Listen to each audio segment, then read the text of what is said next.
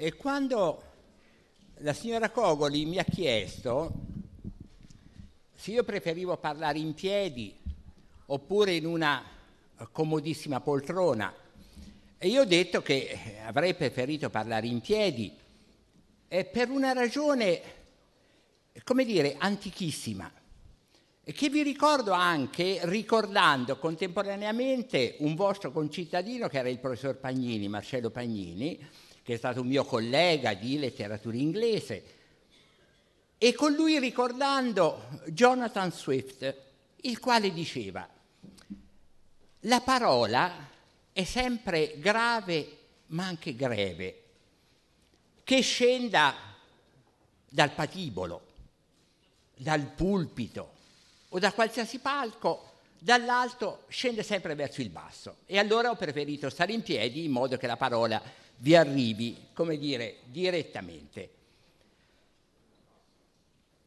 Un tempo si parlava di viaggio e si vedevano i viaggiatori come coloro che davano straordinari emblemi alle città, le promuovevano, davano loro delle patenti di grande nobiltà. Io ricordo sempre la prima volta sono arrivato in una magnifica città dove sarei rimasto per dieci anni poi, a Durbino, sotto i torricini dell'Aurana, a Porta del Mercatale c'è, e la potrete vedere se andate a Durbino, una grande lapide, in cui è scritto qui il signore di Montaigne nel 1591 fece sosta e dilettevolmente passò il suo tempo in questa città e così via. Beh, era un modo per autoglorificarsi per Urbino. E però mi chiedo subito, ma bisognerebbe vedere anche l'altra parte del discorso e cosa dice Montaigne di Urbino. E allora queste patenti talvolta eh, sono, come dire, scriccolano un po'. Eh, Montaigne dice, io sono arrivato ad Urbino, in questa bella città, e ho chiesto di vedere la biblioteca di Federico da Montefeltro. Era la più grande biblioteca rinascimentale, aveva da Piero della Francesca a Luca Pacioli. E lui vede che gli astanti, era allora c'erano della Rovere in quel momento ad Urbino, rimangono in qualche modo interdetti. Dice, sa, noi vorremmo adire la sua richiesta, Dice, ma che vuole? Abbiamo perso le chiavi.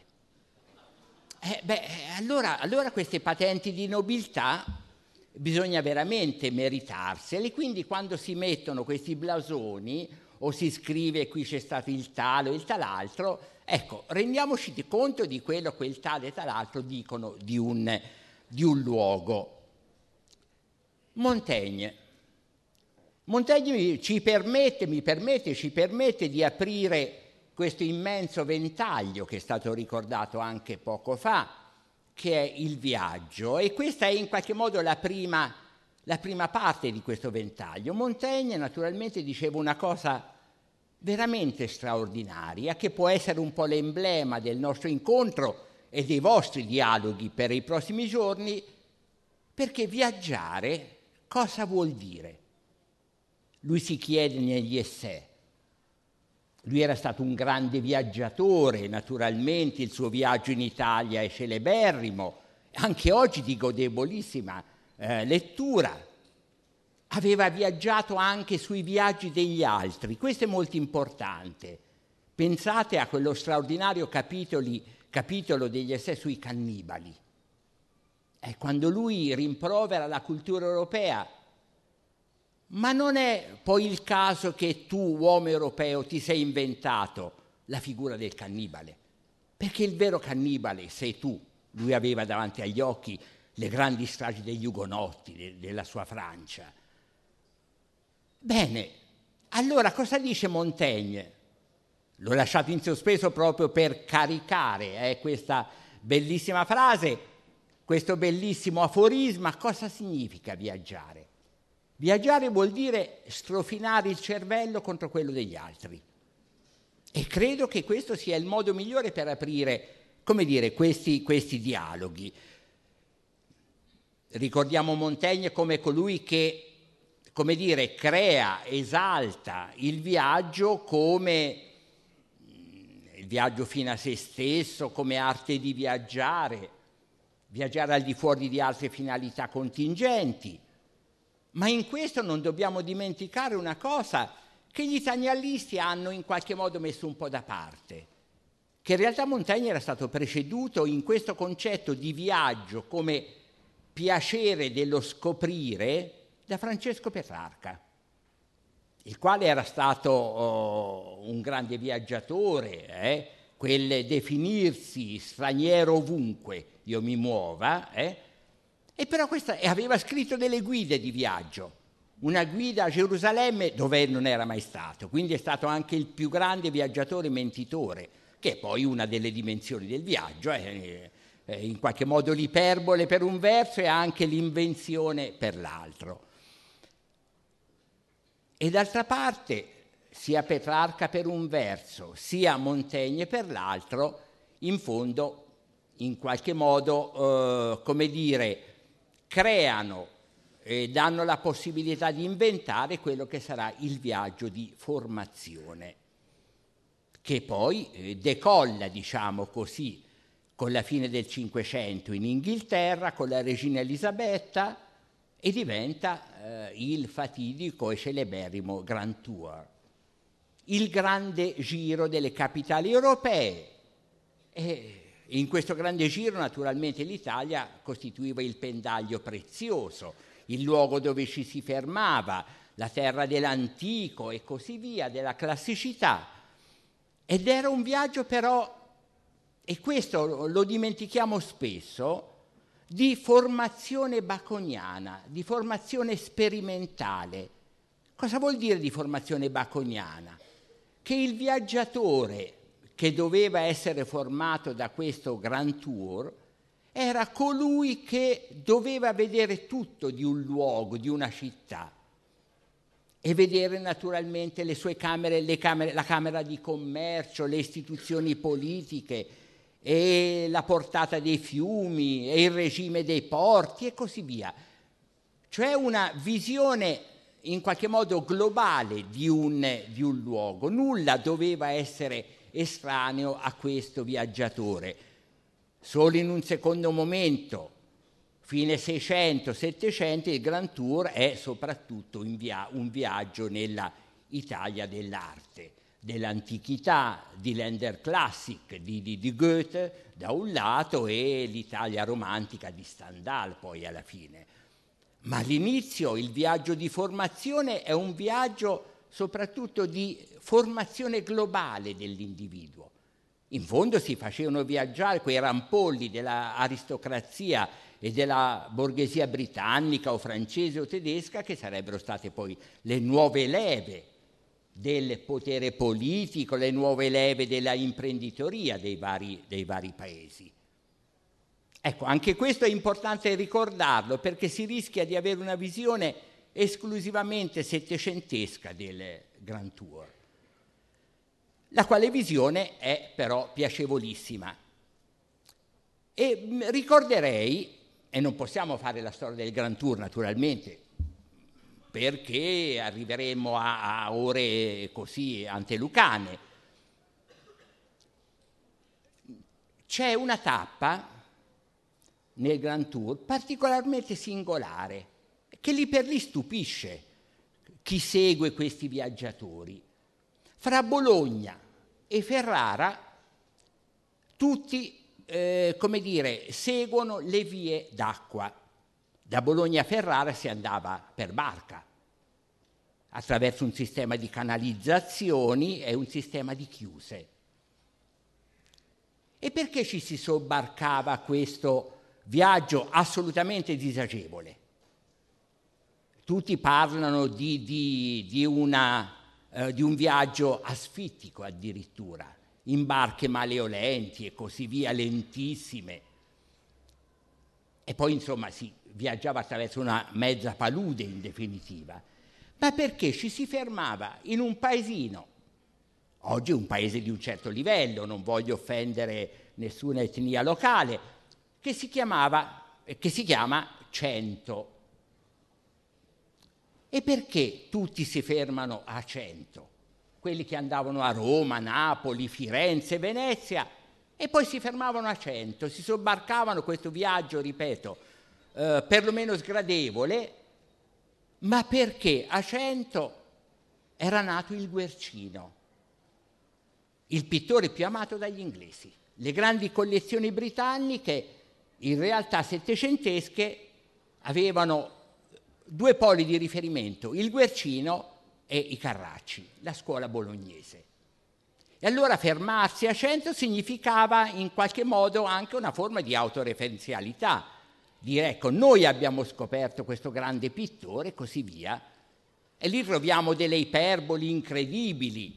Una signora gradevolissima, inglese, ottima scrittrice, che si chiama Lady Miller, dice io a 100 ho visto i quadri più belli del mondo. Ecco, questa è la tipica eh, iperbole del viaggiatore.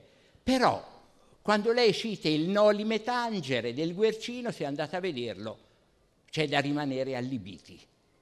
Credo veramente lo si possa considerare uno dei cinque più bei quadri che esistano al mondo. Aldous Huxley, gli inglesi hanno questo gusto, no? diceva che il quadro più bello è la resurrezione di Piero della Francesca, a San Sepolcro, ecco. E Lady Miller diceva è il Nolle Metangere del Guercino. Goethe addirittura arriva a 100 e sale sul campanile. Io l'ho scritto da qualche parte, ma cosa abbia visto? È un piattume assoluto il campanile è così, è veramente piuttosto basso e comunque aveva questa mania di salire in cima ai campanili, a Venezia naturalmente, eh, a Roma, nella cupola di San Pietro. Cosa c'è dietro? La visione panottica, tipicamente settecentesca. Non avere mai angoli d'ombra, scoprire tutto a 360 gradi Ecco, fermarsi a 100, però poi, insieme a Lady Miller, a Goethe, c'erano altri viaggiatori a 100. In qualche modo un'esperienza che ho fatto io stesso. Una sera sono andata a presentare un libro, La fortuna del guercino in Inghilterra, a 100. Dopo cena, eh, una gran nebbia sotto il periodo di Natale, ricordo, vidi un monumento eh, e leggo in fondo Disraeli. Che ci fa questo qui qui? Disraeli, la famiglia di Israeli a cento erano i più grandi mercanti di canapa. Un discendente di questo signore sarebbe diventato Benjamin Disraeli, primo ministro inglese. E perché ricordo i mercanti di canapa? Perché Lady Miller e Goethe li incontrano alla locanda e i mercanti di canapa in realtà ci ricordano che la grande marineria inglese Cook, che vi posso dire, i grandi navigatori Willis, oppure il terribile capitano Bly, quello delle Bounty Mutiny, eh, in realtà viaggiavano grazie alla canapa, al cordame di cento. Quindi voi capite che se arrivi in un luogo, si crede di trovare un viaggio, se ne trova un altro o perlomeno finito un viaggio se ne apre un altro con una, come dire, invito al viaggio straordinario.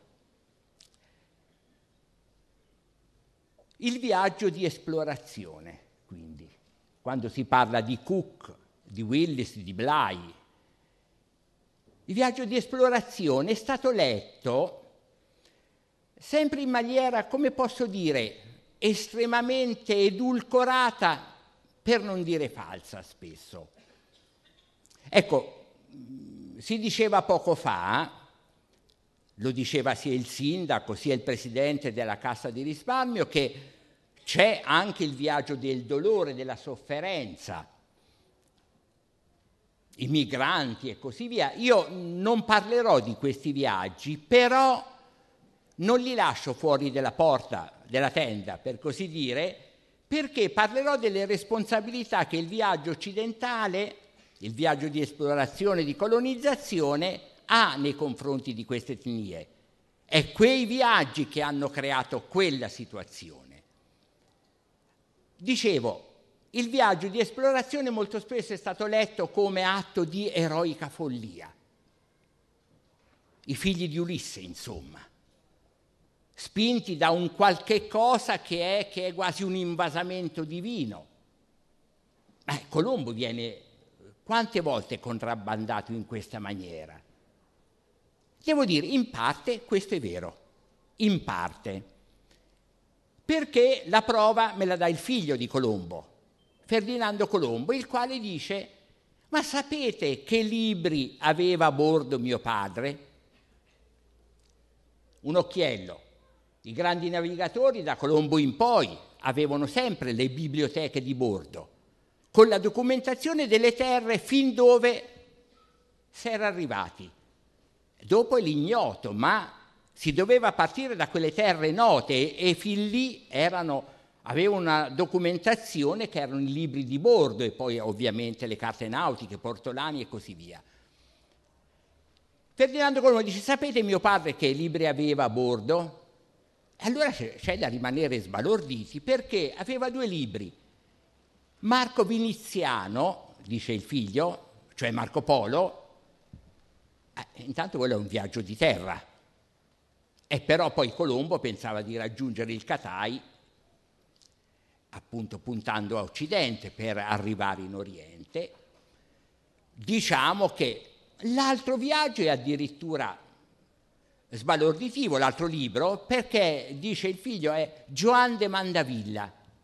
E chi è questo Joan de Mandavilla? È Sir John Mandeville. È un eh, autore di viaggi totalmente inventati, cioè viaggi ricostruiti attraverso la tradizione classica, da Erodoto in poi, e basandosi soprattutto sulla rilettura de, che dei classici fa la tarda latinità e poi l'alto medioevo. Isidoro di Siviglia, per esempio, i grandi centoni, le grandi enciclopedie medievali. Lui non fa altro che mettere insieme una serie di eh, autori di viaggi e naturalmente inventa questi percorsi più o meno plausibili, se volete, verso naturalmente il mondo orientale, verso il Katai, il mitico Katai. Ma questo, questo viaggio era totalmente inventato. E poi naturalmente i viaggi per mare verso la Malesia e così via. Allora, che viaggiatore è? Chi ha a bordo e come riferimento due Bibbie, che sono la negazione del viaggio che avrebbe dovuto fare lui. John di Mandaville, John, Sir John Mandeville per un verso e l'altro il Marco Polo. E in questo senso Colombo ha, come dire, un ramo di follia, geniale, assoluta. E però, e però, c'è sempre una duplice dimensione, una pluridimensione nell'uomo, se insieme alla biblioteca di bordo andiamo a vedere il suo epistolario, scopriamo che proprio alla fine del primo viaggio Colombo manda tre lettere, è la stessa lettera a tre indirizzi, i reali di Spagna, Sanchez, che era il suo grande protettore a corte, e il tesoriere della corona, nella quale dice, io ho scoperto una terra nuova, lui credeva fosse il Cataio ovviamente, e c'è una popolazione talmente docile, ecco, le parole di Colombo sono, sono impressionanti in questo senso, talmente docili, docile che naturalmente sarà prona e pronta a convertirsi al cristianesimo e ad essere leali servitori della corona di Spagna e apriranno alle vostre signorie le loro cornucopie. Eh, ma questo cos'è se non una appropriazione? Allora il viaggio di esplorazione è anche un viaggio di conquista, di appropriazione di quello che viene di volta in volta scoperto. E in questo senso naturalmente si potrebbe, come dire, aprire un ventaglio nel ventaglio immenso che lasciamo però cadere naturalmente. Eh, un esempio per tutti, ogni viaggio di colonizzazione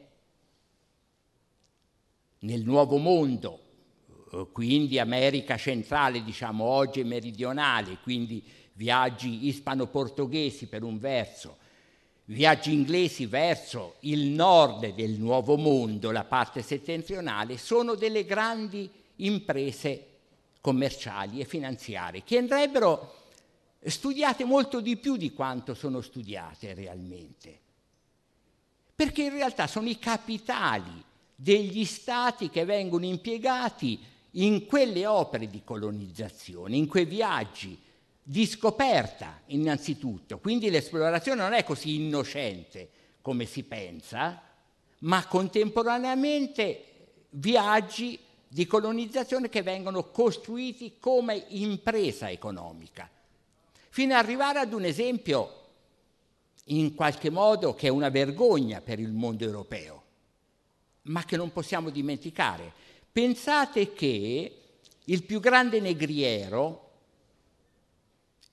è un inglese che si chiama John Hawkins, fa diversi viaggi, diverse spole fra l'Europa e, e fra le coste dell'Africa e Santo Domingo per il trasporto degli schiavi, che era il viaggio più remunerato che esistesse. Anche i fiorentini, vedremo, faranno, faranno i loro guadagni con questo ignobile commercio. Bene, se si va a vedere come era costruita l'impresa di John Hawkins? E chi erano gli azionisti di questa società per azioni, che mandava le navi, eh, le costruiva, le, le attrezzava le faceva partire, le finanziava, certo con enormi rischi per il nuovo mondo. La prima azione la quantità più grossa era della regina Elisabetta e poi di Lord Cecil, poi del conte di Leicester. E in qualche modo tutta l'allora City londinese partecipava a queste poco nobili imprese. Quindi quando si parla viaggio di esplorazione e colonizzazione, noi non possiamo, come dire, dimenticare questi aspetti che certo non tolgono nulla poi ad altri aspetti positivi, in fondo la nostra civiltà, la civiltà diciamo di oggi nasce anche da quelle grandi imprese. E tuttavia queste imprese vanno viste, come dire, a larghissimo raggio. C'è una riprova della cattiva coscienza occidentale.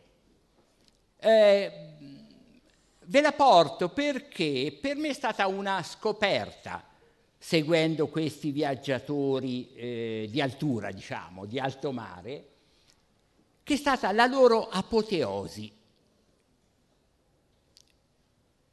Come muoiono questi personaggi? E come viene raccontata la loro morte? E lì si, in qualche modo si tasta il polso alla cultura del tempo. Un primo esempio è quello di Magellano. Magellano naturalmente è colui che appunto ha aperto le porte del Pacifico, lo stretto di Magellano e così via. Personaggio di una crudeltà sterminata, geniale naturalmente, audacissimo, ma anche di una crudeltà assoluta, fa squartare sulla nave due capitani che si erano rifiutati di seguirlo in questa impresa quella veramente quasi folle, andare oltre gli stretti di Magellano. E lui ha a bordo un diarista, per così dire, la cui lettura è ancora oggi eh, piacevolissima, che è quello di Antonio Pigafetta, il quale racconta della sua vita, del suo viaggio, e ad un certo momento Pigafetta comincia a preparare la morte di Magellano. E questo che già ci mette sull'avviso. Dice quando Magellano si avvicina, ha percorso quasi tutto il Pacifico con, un, con equipaggi ormai esausti, sfiniti assolutamente, eh, navi ormai scricchiolanti in tutte le maniere, chiglie eh, che non solcano più il mare, tanto sono aggredite da tutta una serie di elementi. Bene, in quel momento Magellano diventa sempre più un uomo di religione. Ma come? Individuo brutale, capace di squartare i suoi dipendenti, diventa un uomo di religione, cioè addirittura quando si fermava in un luogo e accarezzava i bambini, ma io ce lo vedo poco Magellano che accarezza i bambini, e soprattutto piantava in tutti i promontori una croce, una specie di Golgota. E poi si arriva alla narrazione della morte di Magellano. Lui arriva alle Filippine, nell'isola di Mactan. Arrivato in quest'isola, per prima cosa fa bruciare metà del villaggio, tanto per presentarsi in un certo modo. Ovviamente gli indigeni si ribellano e assaltano Magellano e la sua ciurma e la respinge verso il mare. E allora la narrazione è veramente straordinaria perché è un incrocio di linguaggio religioso e di linguaggio cavalleresco. Perché dice che Magellano in realtà aprì le braccia quasi a proteggere la sua ciurma eh, e si voltava continuamente, aveva davanti gli indigeni che avanzavano con i macete e con altri attrezzi.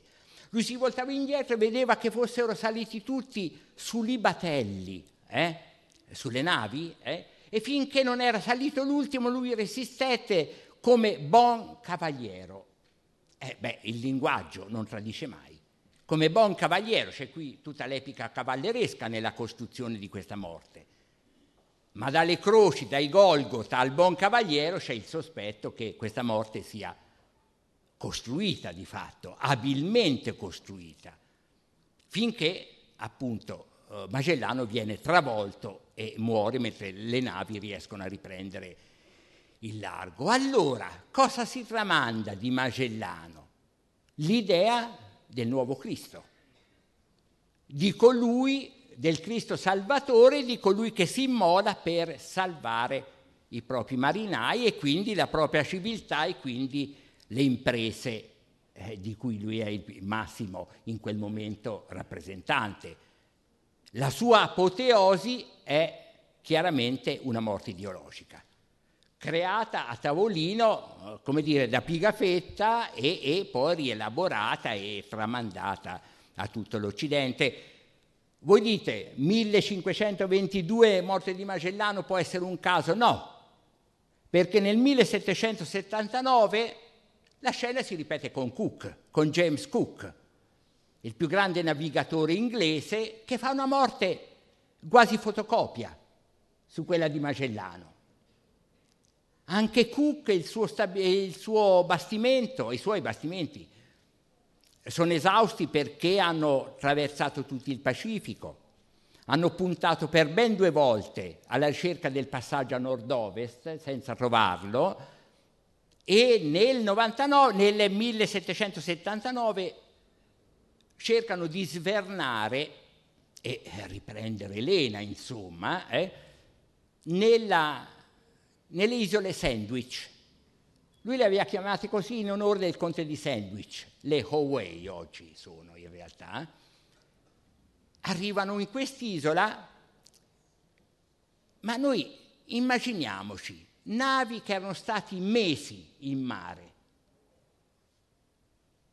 sfinite dallo scorbuto, con metà equipaggio, malgrado Cook fosse stato il primo che avesse tentato di debellarlo.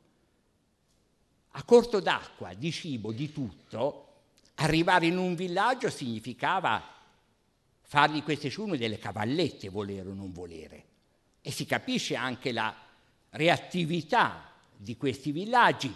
Cook scende a terra con i suoi e cerca di procurarsi soprattutto nella redazione della sua morte, è scritto questo, legno stagionato per riattare questa nave che andava in frantumi e però sembra che lui prendesse addirittura le palizzate di un luogo tabuizzato, sacro, per, per ecco il rispetto dell'altro, che mancava totalmente, evidentemente. Addirittura sembra che avessero preso delle, dei simulacri delle divinità in legno, perché era un legno antichissimo e quindi ottimo per, per, per la nave. Naturalmente si scatena una sorta di, di violenta reazione da parte delle, delle, degli indigeni, respingono la scena come quella di Magellano verso il mare e, e, e Cook eh, anche qui si pone fra gli indigeni che avanzano e, e i suoi che stanno risalendo sui battelli.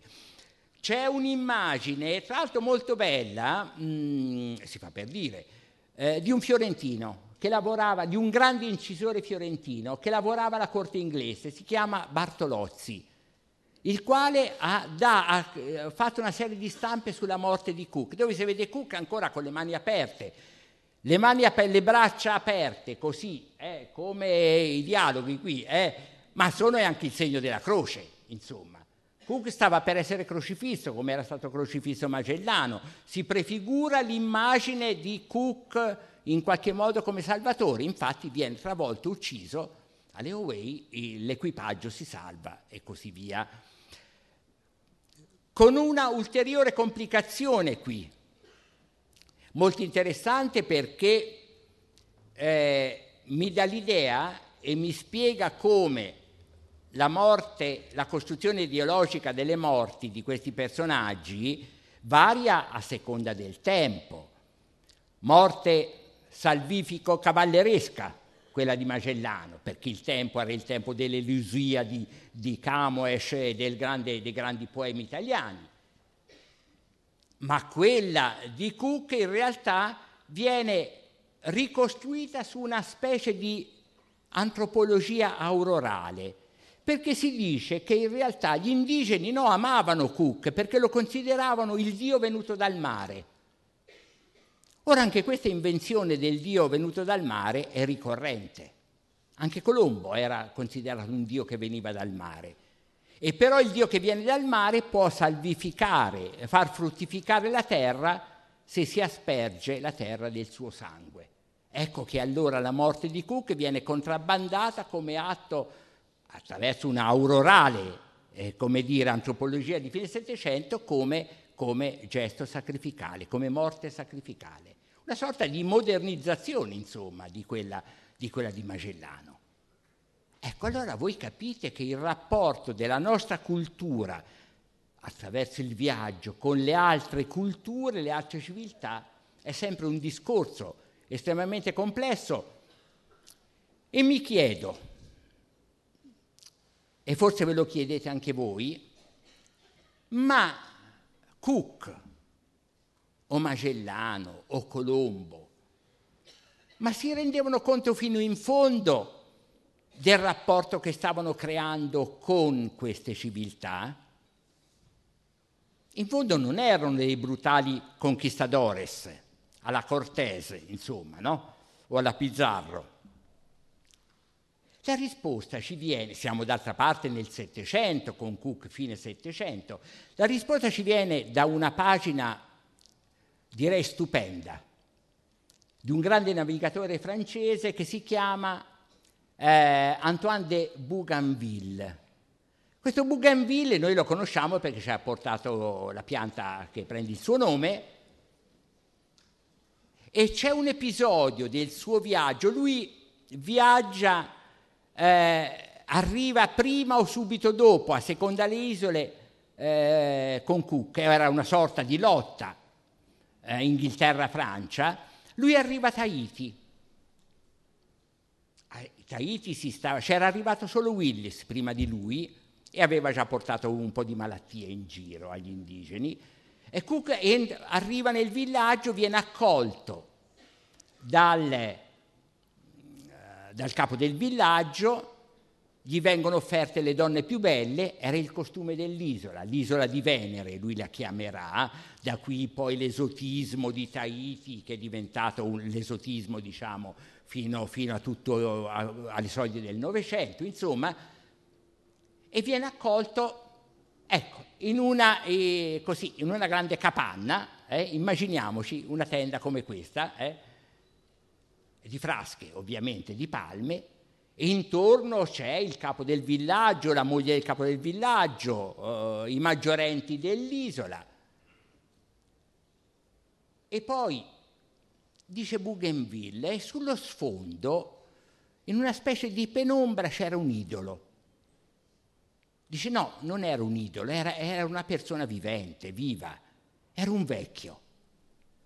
Era il padre del capo del villaggio, il quale se ne stava lì in fondo silenzioso.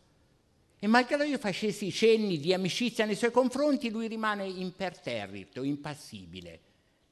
Allora Bougainville dice una cosa straordinaria, ma non solo straordinaria in sé, ma perché lui la riferisce al vecchio, ma in realtà è quello che pensa lui e la, la estroflette sull'altro, perché l'europeo, il grande navigatore, non può avere di queste debolezze. Lui si chiede, ma forse quel vecchio con il suo silenzio voleva farci capire che il nostro arrivo di europei aveva distrutto per sempre il loro paradiso. Ma chi lo pensa questo? Bougainville lo riferisce al vecchio, il vecchio forse pensava, ma è quello che pensava lui. E forse il primo segno di un cedimento, per così dire, no? un rendersi conto e naturalmente poi metterlo subito dopo da parte. E quindi voi capite che anche i viaggi di esplorazione possono, come dire, insegnarci molto nei rapporti, nei dialoghi fra civiltà fra culture così profondamente diverse.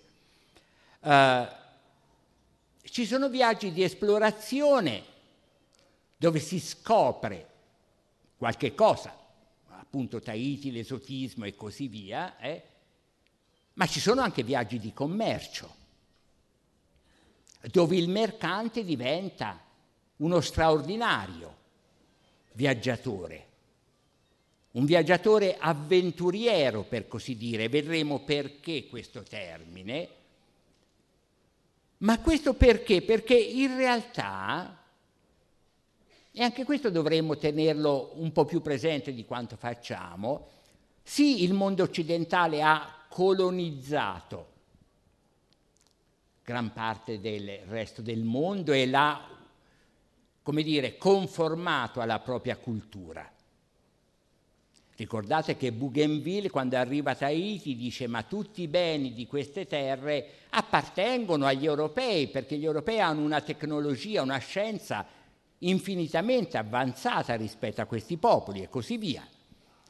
Ma esiste anche una colonizzazione di tipo commerciale, di tipo mercantile, che è estremamente interessante perché è figlia e a sua volta determina dei viaggi di grande interesse e di grande, eh, come dire, avventura, anche di grande lettura se volete. Pensate a due date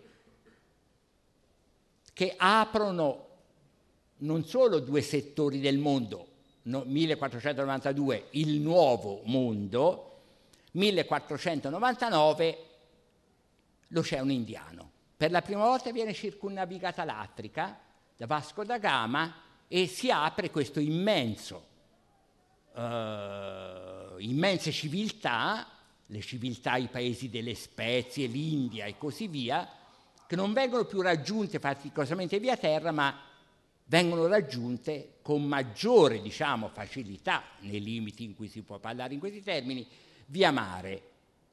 Ma quelle due date non solo sono scoperte, non sono solo insediamenti coloniali, ma sono insediamenti commerciali, che hanno il loro risvolto, come dire, straordinario, produttivo per un verso indubbiamente, ma anche drammatico per tutto un altro aspetto. Anche qui una testimonianza, io interrogo questi viaggiatori, naturalmente li faccio parlare, quindi parlano per così dire attraverso di me, e quindi li convoco proprio perché, per darvi questa anche freschezza della loro, della loro parola. Nel 1502 mh, un arabo, un grande navigatore arabo, Ibn Majid, pubblica un libro di marineria. E in questo libro in realtà ad un certo momento si legge qualche cosa di straordinario. Dice sì, eh, i, viaggi dei portoghesi, dice, ma quando il portoghese è arrivato in India, lui, faccio una parentesi, scusate, era stato eh, ingaggiato da Vasco de Gama come grande conoscitore del Golfo Persico, Mar Rosso e Oceano Indiano per aiutare le navi portoghesi a raggiungere l'India. Dice, quando in realtà il portoghese è arrivato in India, ha distrutto per sempre il mercato della Mecca. Cosa voleva dire? Il mercato della Mecca in questo caso è il mercato arabo. Il mercato arabo che trafficava con l'India, con la Malesia, con l'estremo oriente e riversava i propri prodotti via Mar Rosso, Suez e poi l'Egitto eh, e quindi i paesi del Mediterraneo, l'Europa, quel mercato, quel mercante, il mercante della Mecca era stato distrutto per sempre dalla arroganza dei portoghesi, quali stabiliscono un vero e proprio monopolio ferreo, terribile, assoluto nell'Oceano Indiano. Non poteva inserirsi nessuno in, questa, in questi mercati. E allora, anche qui, diamo un'occhiata velocemente alla... Io non voglio trasgredire nei tempi, eh, posso andare avanti tranquillamente. Eh, vediamo anche la ideologizzazione di questi viaggi di mercatura, di monopolio commerciale per un verso, ma anche, come dire, cosiddetti di, di, di colonizzazione. È singolare scoprire che sia gli spagnoli nel Nuovo Mondo, quindi che debellano gli Aztechi, che debellano i Maya, i conquistadores, insomma, sia i portoghesi nell'Oceano Indiano che a Calicut e quindi nel Malabar, nelle coste dell'India e poi nelle Andamane, nelle Nicobare, chi invocano? Loro dicono di agire come il Cid Campeador, cioè il loro eroe cavalleresco, per un verso, e chi invocano? Invocano Santiago di Compostela, il loro santo, ma, e qui la trappola ideologica, ideologica non il Santiago protettore dei viaggiatori, eh, ma il Santiago Matamoros, cioè colui che uccide i Mori. I Mori sono gli arabi, naturalmente. E allora il Santiago Matamoros è in realtà il loro santo, è come se gli indiani dell'Oceano Indiano, eh, della Malesia, del Pegu, dell'Estremo Oriente per un verso e di qua nel Nuovo Mondo si dovessero andare a combattere i Mori. Questa era l'impalcatura ideologica che stava dietro questi viaggi di esplorazione, di colonizzazione, ma come dire, brutalmente in definitiva di conquista e legati appunto a questa idea. Ecco, in questo senso che il mercante italiano diventa un personaggio, a mio avviso, fra i più straordinari che esistano e fra i meno studiati. Perché? Ma perché per un verso si legge il mercante, pensate ai saggi che esistono, alle raccolti mercanti fiorentini. Sì, sì, tutto bene, ma si privilegia quei mercanti che tornati a casa, vuol dire, si mettono in pantofole e scrivono i loro ricordi. Bellissimi, eh? Il Morelli, per esempio ma c'erano anche quelli che scrivevano per via e scrivono in momenti drammatici e, e, diventano degli scrittori straordinari. Ne vedremo un paio per avere un'idea. Ma chi è il mercante innanzitutto per rendersene conto? Intanto sulla figura del mercante gravava una sorta di più o meno sottaciuto interdetto il mercante in fondo c'era quella vecchia storia medievale, in realtà gioca, guadagna sul tempo, eh, come diceva Le Goff, ma il tempo è di Dio e l'uomo non può guadagnare sul tempo, perché se guadagni sul tempo ti appropri di una cosa che è di Dio, non è tua. questa era intanto un'ipoteca eh, pesante sul mercante, naturalmente sul banchiere fiorentino e così via. E però Marco Polo dice una cosa che nessuno studioso di Marco Polo ha messo in risalto, paradossalmente. Lui difende la figura del mercante e lo fa quando meno ce l'aspettiamo. Gioca un po' come Calvino, no? nella partita a scacchi fra Marco Polo e Kublai Khan, quando Kublai Khan gli dice ma tu mi hai sempre parlato di mille città, non mi hai mai detto niente di Venezia. E Marco Polo gli risponde, Calvino fa rispondere a Marco Polo ovviamente, dice ma scusa, ma quando ti parlavo di quelle mille città, di che cosa credevi che ti parlassi se non di Venezia? Ecco, anche per il mercante lui agisce, ma qui è Marco Polo veramente, in maniera analoga, paradossalmente anticipa Calvino, perché lui parla, esalta il mercante quando meno ce l'aspettiamo, siamo nel cuore della Cina. Marco sta girando per la Cina per conto di Kublai Khan, svolge quindi azioni di mercatura, ma soprattutto azione diplomatica, di investigazione, eh, in qualche modo di, come dire, dipingere un ritratto del proprio regno. C'è una pagina stupenda in cui eh, Marco Polo dice ma i suoi addetti che dovevano riferire il suo regno tornavano e dicevano due parole, questo va bene, questo va male, senza capire niente delle diverse culture di quell'immenso uh, paese che è la Cina.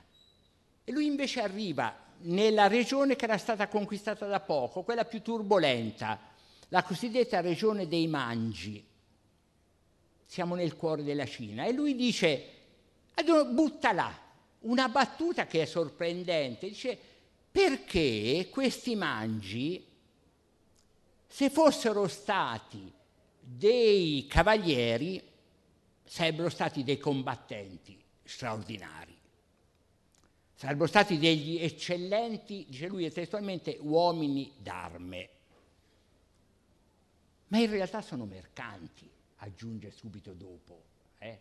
e naturali filosofi. È una definizione del mercante sbalorditiva perché per un verso dice non sono uomini d'arme, ma se fossero uomini d'arme sarebbero eccezionali, quindi toglie, come dire, in qualche modo fa, sgombra il campo dalla vecchia ipoteca solo l'aristocratico, uomo d'arme, eh, colui il nobile di spada. No, il mercante può essere al suo livello. Non sono uomini d'arme, ma se lo fossero non avrebbero niente da perdere sono buoni mercatanti e naturali filosofi. Ecco, quel naturali filosofi è veramente l'etichetta più bella data al mercante. Il mercante è colui che studia la natura, i popoli, i luoghi, la botanica, il mondo sensibile in altri termini. Sono naturali filosofi nel senso in cui il filosofo naturale è l'uomo di scienza, medievale e rinascimentale. E questo veramente lascia, eh, come dire, allibiti in questa preveggenza appunto di, di Marco Polo. Tanto è vero, se voi leggete il più bel libro del Novecento, a mio avviso, che è I tristi tropici di Levi Strauss, forse i deformati dal viaggio ovviamente devo aggiungere, ma in quella prefazione sbalorditiva dove c'è la celeberrima frase i viaggi sono finiti. E che stiamo a discutere qui? I viaggi televisivi sono finiti. È stata stracitata perché non è stata mai capita questa frase, perché è stata est- estrapolata senza capire il contesto in cui va collocata. Beh, lui continua e dice una cosa straordinaria, dice i viaggi sono finiti, vorrei ritrovare un'India, prosegue, non infangata dalla cultura occidentale, dice Levi Strauss, la stessa cosa dirà del Brasile, il luogo dove soprattutto lavora. L'India aggiunge di Tavernier e di Manucci. Ma chi erano Tavernier e Manucci? Sono due mercanti. allora voi capite che il mercante, anche dal più grande etnografo, ritenuto una delle fonti veramente privilegiate per conoscere una cultura. L'India di Tavernier era il gioielliere di Luigi XIV, gioielliere dello Shah di Persia, un personaggio che fa cinque viaggi in Persia e in India. L'ultimo viaggio lo fa alla venerabile età di 82 anni, ma a metà del Seicento andare in Persia a quell'età, arrivandoci dal nord, infatti lui muore a Mosca. Cinque anni fa, quasi commovente la storia, è, è stata scoperta la lapide in un cimitero protestante di Mosca, Jean-Baptiste Vernier, mille, morì qui 1600 è rasa il resto della, della, della data. Eh, allora questo è il mercante, il mercante esaltato appunto dalla visione, perché quel mercante mi dà il ritratto di un luogo. Non sto a dirvi che tutti i termini che noi conosciamo del nuovo mondo ci sono arrivati tramite il mercante e gli stessi linguisti hanno studiato il mercante, il loro modo di battezzare i luoghi. Pensate alla cultura occidentale, l'atto solo del battezzare un luogo, dargli un nome. È una forma eh, più o meno esplicita di appropriazione, per un verso. E così come dare un nome agli animali che non si conoscono. Tal, talvolta, certo, arrendendosi davanti all'impossibile. Il caso famosissimo no? di, delle, di quei marinai di Cook che arrivati nella barriera corallina in Australia vedono questo animale con due zampe corte, zampe lunghe, il marsupio che salta. E questo come lo chiamiamo? L'occidentale deve battezzare tutto, i capi, i luoghi, le baie, Botany Bay, perché si botanizzava, si prendevano le piante lì, eh, prima di mandarci poi in realtà il più grande carcere inglese. E questo animale che zampetta, eh, come lo chiamiamo? E allora lo chiedono agli indigeni e questa volta accettano la parola dell'indigeno, kangaroo. E questo indigeno dice kangaroo, kangaroo. Il kangaroo in inglese è rimasto il kangaroo, il nostro canguro. Ma per il resto l'occidentale battezza, dà il nome ai luoghi, alle cose, agli animali, alla botanica e così via. Tra questi viaggiatori, gli italiani e soprattutto due eh, tipi di viaggiatori e di città eh, hanno un ruolo eccezionale. Sono i fiorentini per un verso i veneziani per l'altro. Ma perché?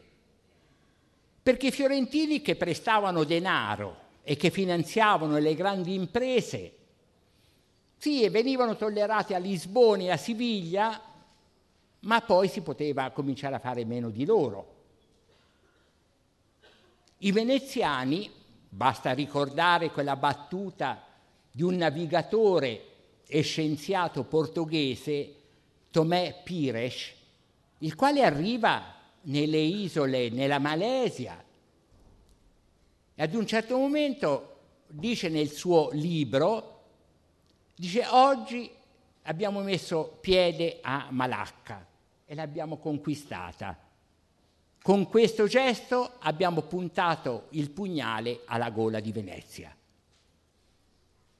Sapevano benissimo che insediarsi a Malacca, come si erano insediati in India, a Borneo, Sumatra, a Java, eccetera, significava la morte di Venezia, estrometterla. Venezia farà di tutto per recuperare, eccetera. allora nasce una figura di viaggiatore estremamente affascinante, di mercante viaggiatore, che forse è la figura più affascinante in cui mi sono imbattuto in tanti viaggi, perché in qualche modo è una figura disperata, perché è una figura piena di volontà, di ardore, di entusiasmo, di eroica follia, si diceva, ma anche senso cauto del guadagno, dell'impresa. Personaggi veramente straordinari che però si possono definire personaggi avventurieri, mercanti avventurieri, perché si devono ritagliare delle possibili itinerari mercanteschi in un mondo che è stato già monopolizzato e conquistato da tutti. I portoghesi qui, gli spagnoli là, gli inglesi sopra, e i veneziani e i fiorentini non avevano più spazio. Allora il mercante avventuriero è colui che viaggia, per così dire, trasversalmente cercando possibili vie d'uscita, possibili sbocchi alle proprie merci e alla propria invenzione mercantesca. Questi viaggiatori fanno il giro del mondo, letteralmente, sono dei grandi circunnavigatori. Siamo fine 5, primi anni del Seicento. Ve ne cito due, due fiorentini, beh, dato siamo in Toscana, insomma, eh, come ho esaltato i bolognesi prima, gli emiliani e così via, Sassetti, Filippo Sassetti e Francesco Carletti. Tutti e due fanno il giro del mondo, voglio essere preciso. Sassetti programma un giro del mondo per cercare incunearsi laddove ci sono piazze non sfruttate da un punto di vista mercantile, non occupate da altre potenze, libere da un monopolio così assoluto. Pensate in quegli anni uscirà un libro interessantissimo che si chiama Mare Liberum di, del grande giurista Ugo Grozio, il quale teorizzerà proprio una, dire, un discorso antimonopolistico, ma il mare è libero, non lo possiamo occupare, non si può pretendere di creare dei monopoli, perché il mare è per propria natura un'entità libera, è la libertà in persona e così via. Bene, Filippo Sassetti programma questo grande viaggio, arriva in India, si ferma a Goa e a quel punto in realtà lui muore di dissenteria, ma programma, aveva programmato un viaggio che l'avrebbe portato nella Malesia, poi in Cina e via, e poi attraverso il Pacifico. Quel viaggio verrà fatto concretamente dal Carletti, da Francesco Carletti, il quale pensate, anche l'invenzione. Quest'uomo fra il 1000 1599-1606, fa il giro del mondo mercanteggiando. Comincia, beh, insomma, non in maniera gloriosa, diciamo, con il mercato degli schiavi. Porta gli schiavi dalla costa africana alle Azzorre a Santo Domingo e fa un bel guadagno con questo, mercante, con questo mercato. È un mercato lasciato relativamente libero dai portoghesi, poi arrivato nell'America Latina sente dire delle miniere di Potosi, di argento e si precipita e commercia con l'argento, però lui capisce subito che qui gli spagnoli comandano tutto, dice questi spagnoli dormono su verghe d'argento, eh, letteralmente dice, eh? e allora si sposta in Messico. In Messico dice io un giorno presi il postale per Acapulco, cioè, come uno prese il postale da Pistoia a Prato. Eh? Presi il postale per Acapulco, da Acapulco, scusate, alle Filippine cioè attraversò il, il Pacifico con l'unica nave che in un'unica volta all'anno faceva questa traversata con tutti i pericoli immaginabili. Arrivato in India, riprende i suoi commerci, era stato già in Cina, in Giappone, e fa un certo guadagno, riesce a incunearsi fra un, un monopolio e l'altro, si appoggia ai portoghesi, imbarca le sue merci su nave portoghese, è arrivato a Sant'Elena. La nave viene depredata dagli olandesi, i quali stanno sostituendo i portoghesi nell'Oceano Indiano. Con l'appoggio del Granduca farà una lunghissima causa con il governo olandese che perderà, eccetera. Il suo giro del mondo ritorna più povero di come era in realtà partito. Però però le sue straordinarie memorie, i suoi viaggi, sono uno dei ritratti più belli dell'India e dell'Estremo Oriente, anche in parte del Nuovo Mondo. Ma le pagine indiane sono straordinarie perché si tocca con mano la, come si può dire, anche la deformazione che l'europeo fa di una cultura. Che non è solo il soppiantare un luogo, dice qui c'era un tempio indiano, oggi c'è un fortino portoghese. E quel culto è scomparso per sempre, quasi un'intuizione alla Levi-Strauss addirittura, eh? ma soprattutto un capitolo terribile che è intitolato La fabbrica delle meticce, cioè il rapporto brutale, ambiguo fra questi hidalgo portoghesi, militari portoghesi pronti a tutto, i quali per gran parte dell'anno, al tempo dei monsoni, non hanno niente da fare e questo rapporto appunto con le indiane e questa fabbrica delle meticce con quello che ovviamente significa. Certo, ci si può chiedere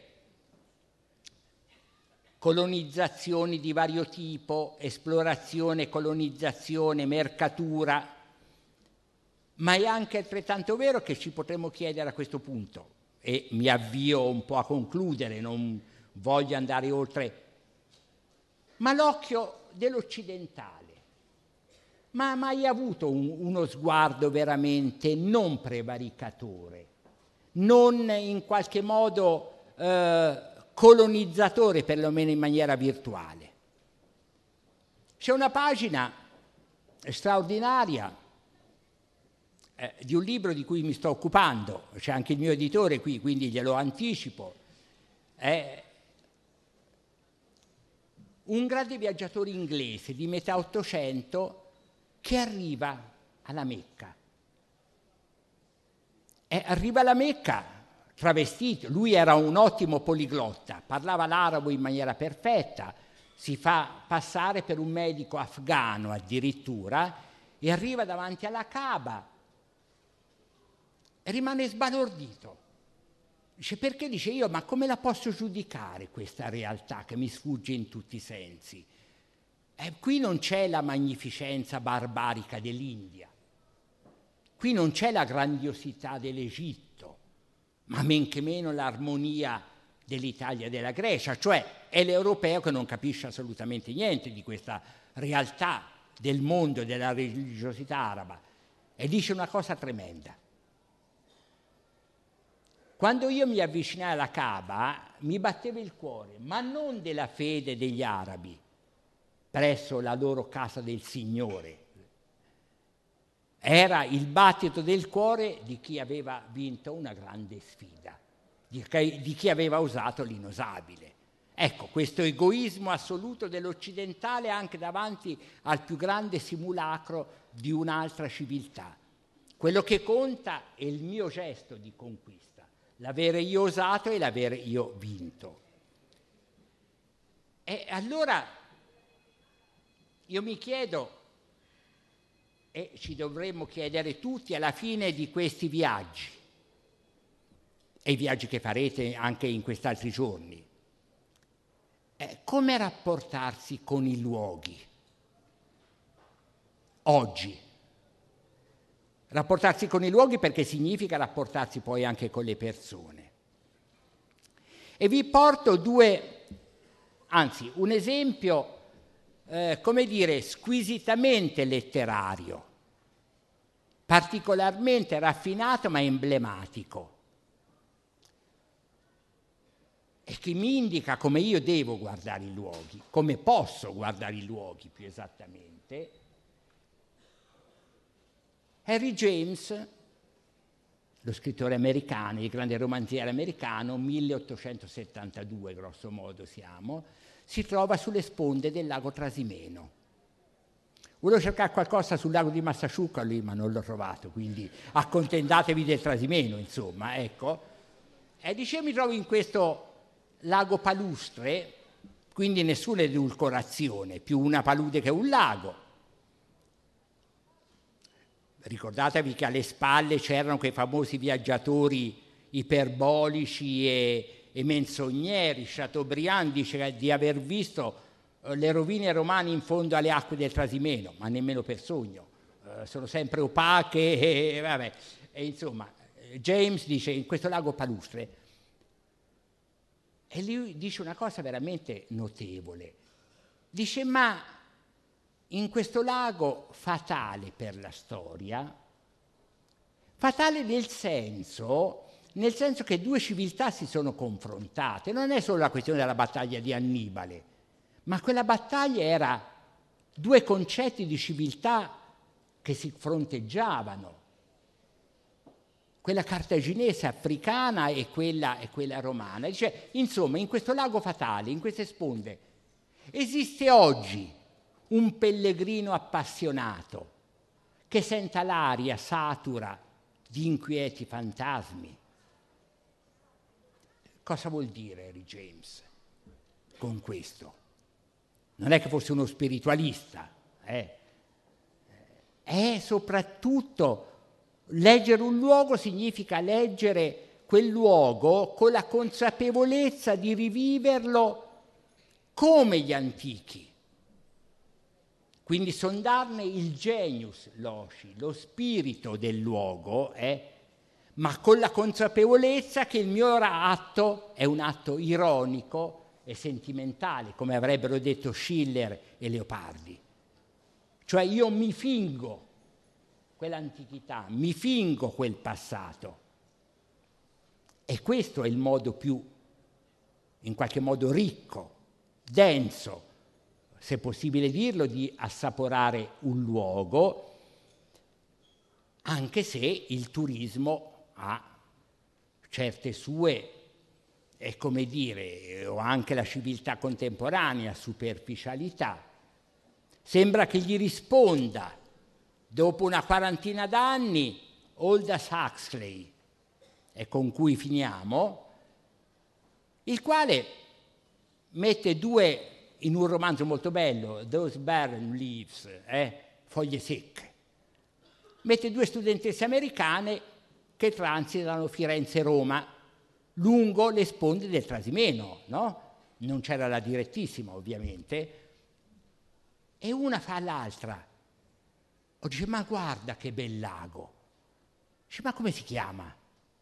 E l'altra gli fa, ma io, sì, è bello davvero, ma non me lo ricordo. Ma ci deve essere successo qualcosa. Grazie.